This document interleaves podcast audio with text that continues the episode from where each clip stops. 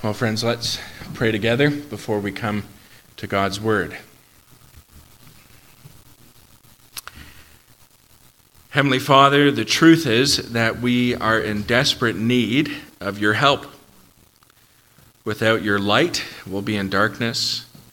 Without your spirit, we'll be in ignorance. Without your help, we won't be able to understand your word, and we certainly won't be able to take your word into our hearts. And so, our prayer as we come to your word, Father, is simply help us. Help us to get from it what you have for us there. Help us to love you more. Help us to rejoice in the truth. Help us to see things as they truly are.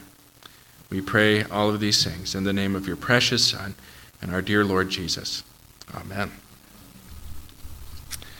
Well, I'd like to begin with a question, and the question is this Is Jesus Christ morally dangerous? Is Jesus Christ morally dangerous? Perhaps you think that that's not the sort of question that you should ask in a church, but it was the question that the Pharisees were asking themselves, and their answer to that question seemed to be an unequivocal yes. Yes, Jesus is morally dangerous. The Pharisees, which were a group of religious Jews who were particularly zealous for the law, thought that Jesus was trying to overthrow the law of God. Jesus wasn't following the law, Jesus wasn't engaging in the law in the way that they thought he should, and so they thought he was trying to overthrow it. He thought they thought he was trying to get rid of it. And because they thought that Jesus was trying to overthrow the law of God, they thought that Jesus was an enemy of God. And so the Pharisees came up against Jesus, they opposed Jesus with everything that they had. And this is what we see as we come to the Word of God this morning. Starting in chapter 10, verse 1 of Mark's Gospel, we see that Jesus left there and went to the region of Judea and beyond the Jordan, and crowds gathered to him again, and again, as was his cost, custom, he taught them. And Pharisees came up and, in order to test him, asked, Is it lawful for a man to divorce his wife? The Pharisees asked Jesus this question to trap him, to trip him up. They asked him this question in order to expose him as someone who was morally dangerous, as someone who was opposed to the law of God and therefore opposed to God himself. And you know, this is something we've seen a few times already in the Gospel of Mark. The primary way that the Pharisees tried to trip Jesus up was by asking him questions designed to expose him. In Mark chapter 2 verse 24, they say to Jesus, "Look, why are they doing what is not lawful on the Sabbath?" They try to expose Jesus as breaking the Sabbath laws. In Mark chapter 7, they say, "Why do your disciples not walk according to their, the tradition of the elders, but eat with defiled hands?" Now, there they weren't talking specifically about the law, they were talking about their own traditions, but as far as they were concerned, their traditions were the law. And so they tried to trip him up again. Mark chapter 8, the Pharisees came and began to argue with him. That's Jesus seeking for him a sign from heaven to test him. Right? And so they said to Jesus, Well, give us a sign. Show us what you're really made of. And then here in Mark 10, they ask Jesus, Is it lawful for a man to divorce his wife? And so, in a way, the Pharisees are kind of like a group of journalists that we see so often following politicians around, trying to ask them tricky questions to trip them up and make them say something that's going to ruin their reputation. Right? That's what the Pharisees are like. They're following Jesus around. They're, they seem to always be there when he's teaching, and they're trying to trip him up. Why? Because they think that Jesus is morally dangerous. Now, I think we should also note that people today think that Jesus and his followers are morally dangerous. What was true back then is true again today. Now, what I'm not talking about is people in the name of Jesus or Christians actually doing immoral things, which does happen. It's very sad. Sometimes Christians do immoral things. What I'm talking about is people actually looking at the Bible, actually looking at what Christians truly believe, and saying, that's immoral. That's wrong. People today often think that our positions on divorce, marriage, sexual ethics, issues of life and death, and so on are frankly immoral. Now, this is an incredible, in a way, change of events. If you were walking around downtown Charlottetown 100 years ago, people would have thought that good Christian people were moral people. But now we live in a very different context. Now people think that a lot of good Christian people are immoral people. A lot of people think that Jesus' teachings and the people who follow them are immoral. And so that's just to say we find ourselves in a similar situation to the Lord Jesus. We have people opposing us, people coming up against our teaching, and begging the question Are you morally dangerous? Are you morally dangerous?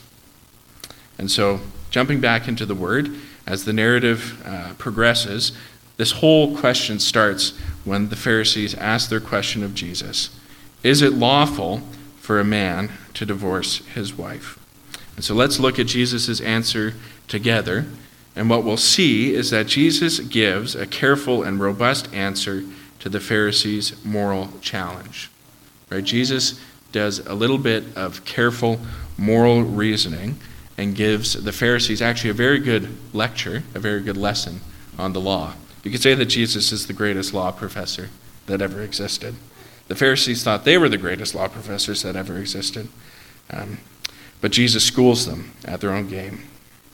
And so, first, in verse 3, we see that Jesus brings them back to the right source. Jesus brings them back to the law of God.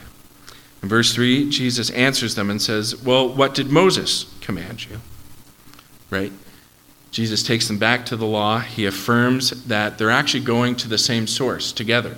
They're both going to the Torah, the first five books of the Bible Genesis, Exodus, Leviticus, Numbers, and Deuteronomy. And so Jesus is saying, well, in some sense, we're talking about the same thing. We're talking about the law of God. We're talking about what God has said already regarding human activity.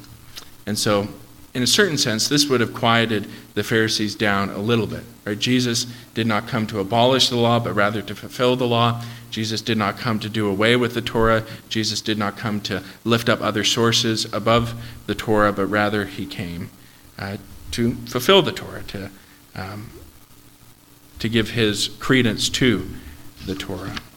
And so Jesus takes them back to the right source.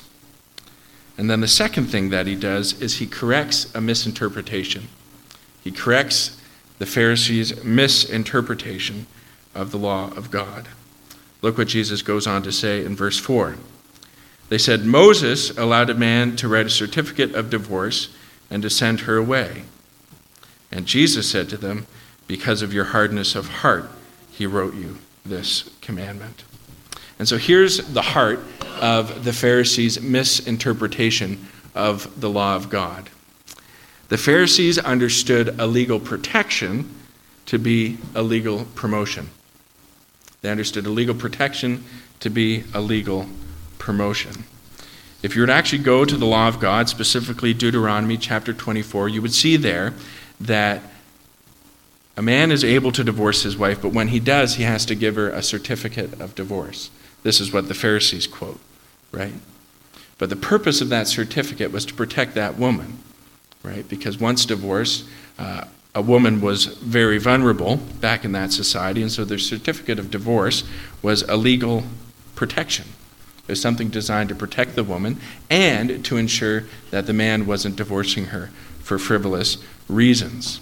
And the problem that the Pharisees had is they thought, well, that means it's open season on divorce. God is promoting divorce. But Jesus is saying, no, no, no, no, no. You're taking a legal protection and misinterpreting it as a legal promotion. And if you go back and look at the historical evidence of the time, what you'll see is that divorce had become rampant amongst the Jewish people. And men were divorcing their wives for, frankly, silly reasons, right? For trivial reasons, frivolous reasons. And Jesus is saying this is not the spirit of the law. God doesn't like divorce. God makes provisions for divorce in certain circumstances due to the hardness of the human heart. And so the Pharisees were treating divorce like it was a positive command of God. And so, after fixing uh, the Pharisees' misinterpretation, after making it clear that God's laws about divorce are legal protections, not legal promotions, Jesus reminds them of God's plan. God, Jesus reminds them of God's good plan for marriage.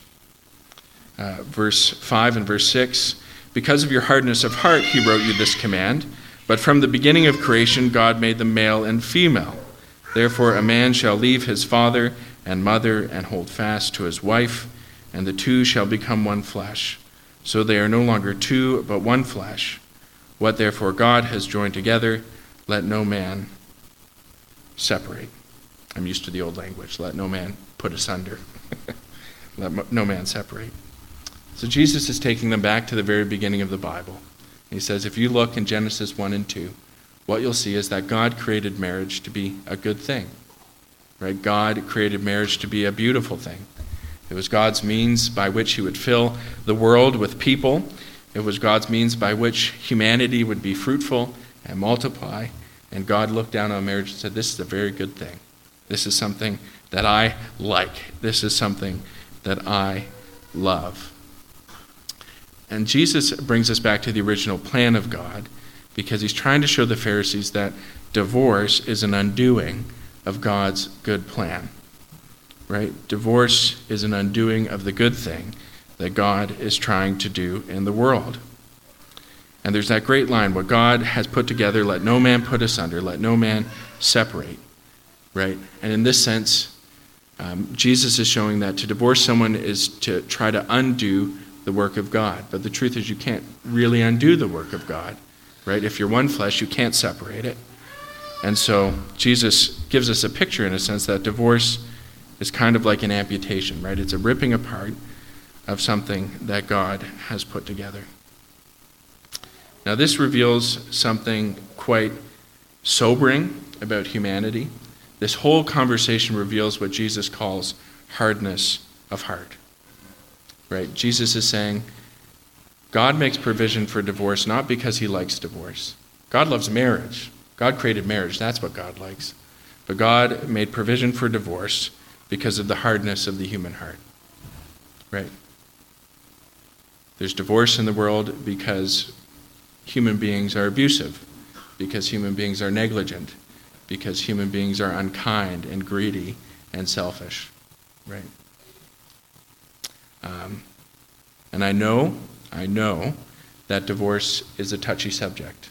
And I know that there's great sorrows and that there's great sadnesses um, associated with divorce. I know that there's great angers associated with divorce. Um, those who have had experience with it know that it's an awful thing. Nobody starts off their life wanting to get divorced.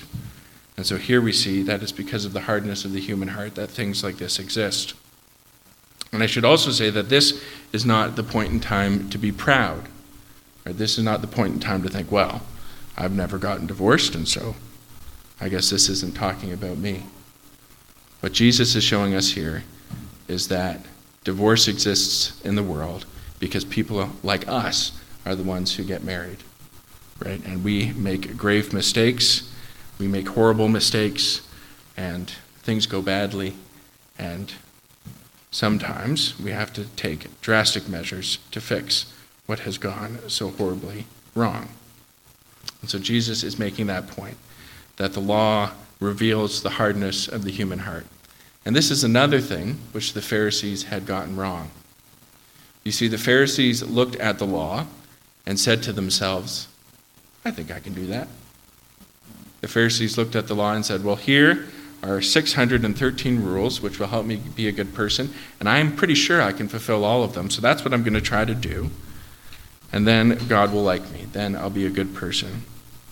But in fact, what the law actually does, if you read it, is it reveals to you the hardness of your own heart. Right? That's the purpose of the law. Right? It reveals to you the hardness and the wickedness of your own heart. Now that's uncomfortable, which is why the Pharisees didn't like to do it.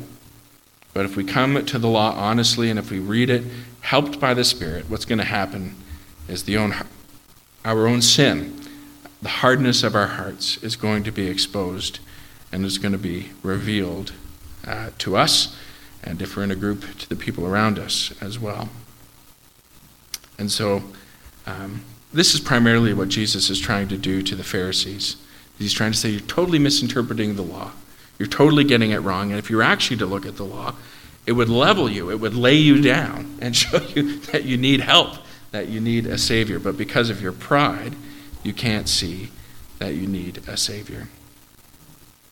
Now, if we move on to the last little bit of what Jesus says, we see that Jesus takes the Pharisees back to the Ten Commandments. Sorry, not the Pharisees. After, uh, after he's had his conversation with the Pharisees, he goes off by himself with his disciples, and then he says this Whoever divorces his wife and marries another commits adultery against her.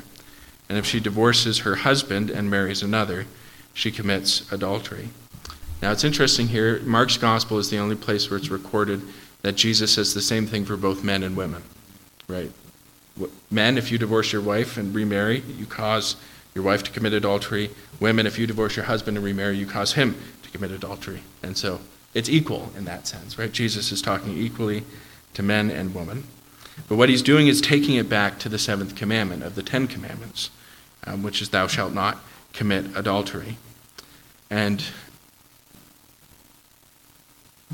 the church has long taught, based on good interpretation of the Bible, that the Ten Commandments are a summary of the law.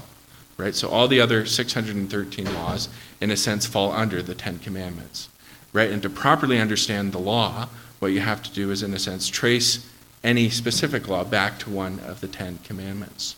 And so Jesus is teaching us that when it comes to divorce, the specific Ten Commandment, tenth commandment, or the specific commandment of the Ten Commandments that we're looking at is, "Thou shalt not commit adultery."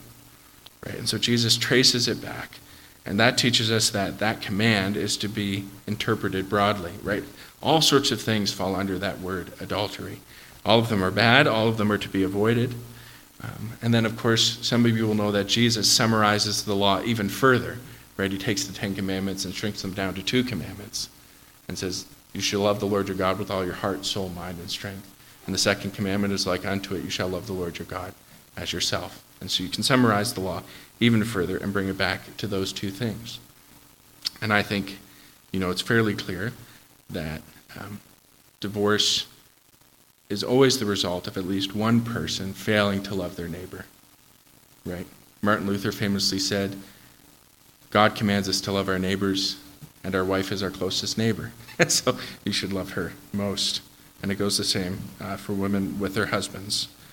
Um, and so Jesus is simply making it clear that it's not that the Pharisees, it's not that the people are just breaking one of the many laws of the Old Testament, but that they're breaking one of the great principles of the Old Testament, of the Old Testament law. Now, all of this may seem very heavy, and perhaps it might even seem somewhat legalistic to some of you.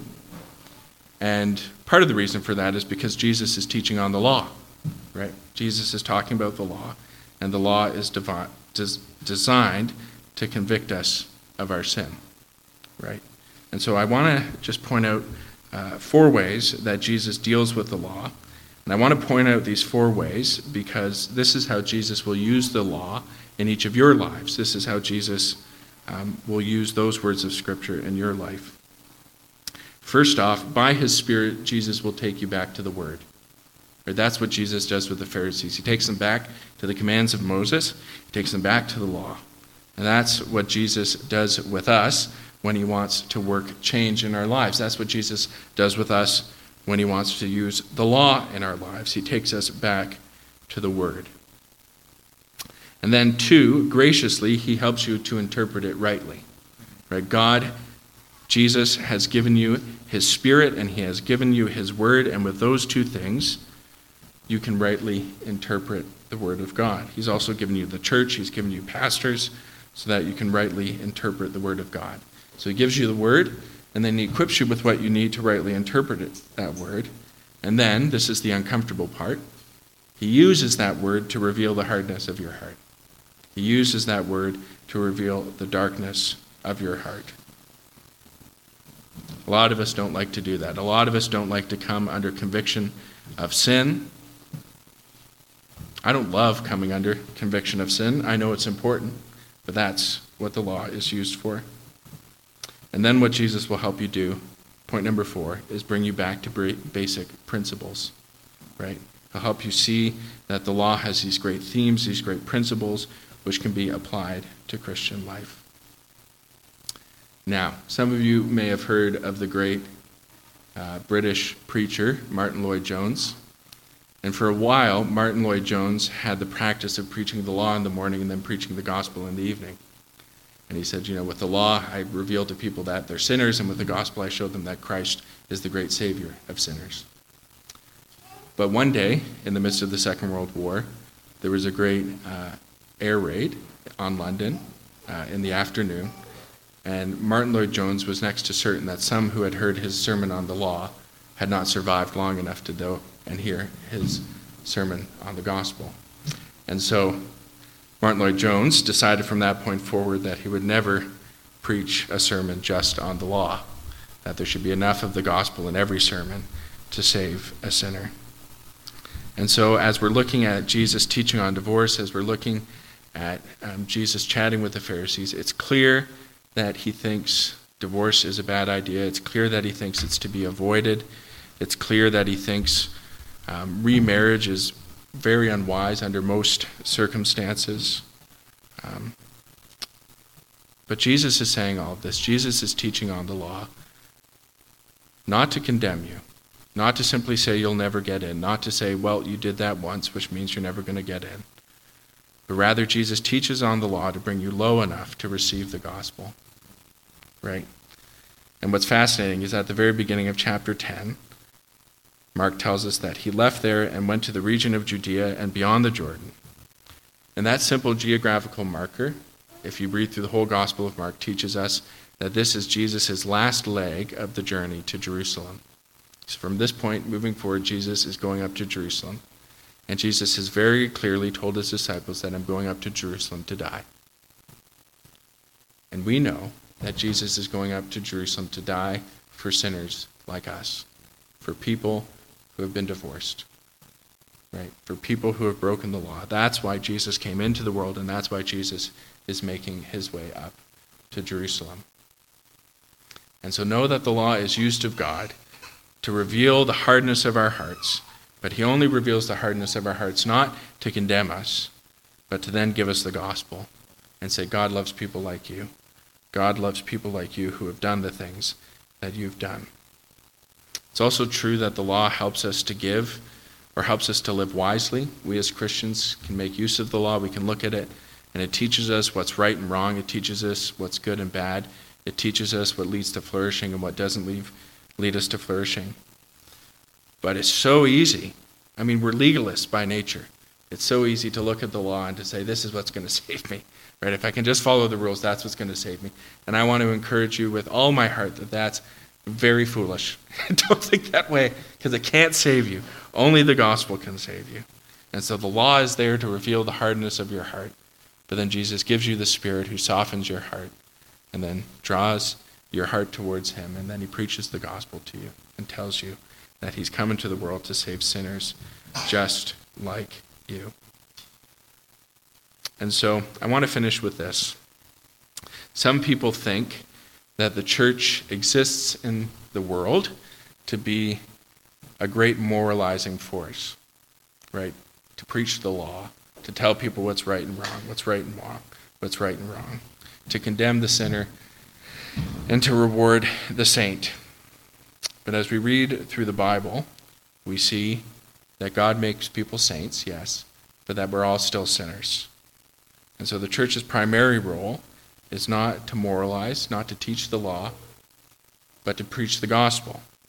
And so we ought to be very careful when we preach the law.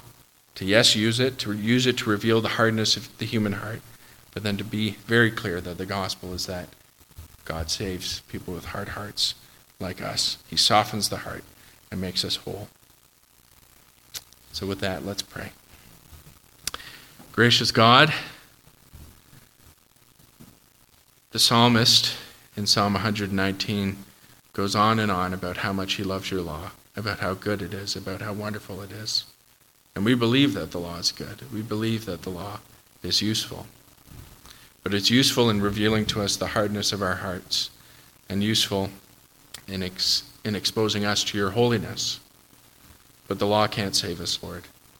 So even as the law brings us low, we pray that you would lift us up by your gospel, that you would tell us that we're saved, that you would assure us that we're saved, and that you would help us, um, based on that good assurance, to live holy lives that are pleasing to you. We pray these things in Jesus' name. Amen.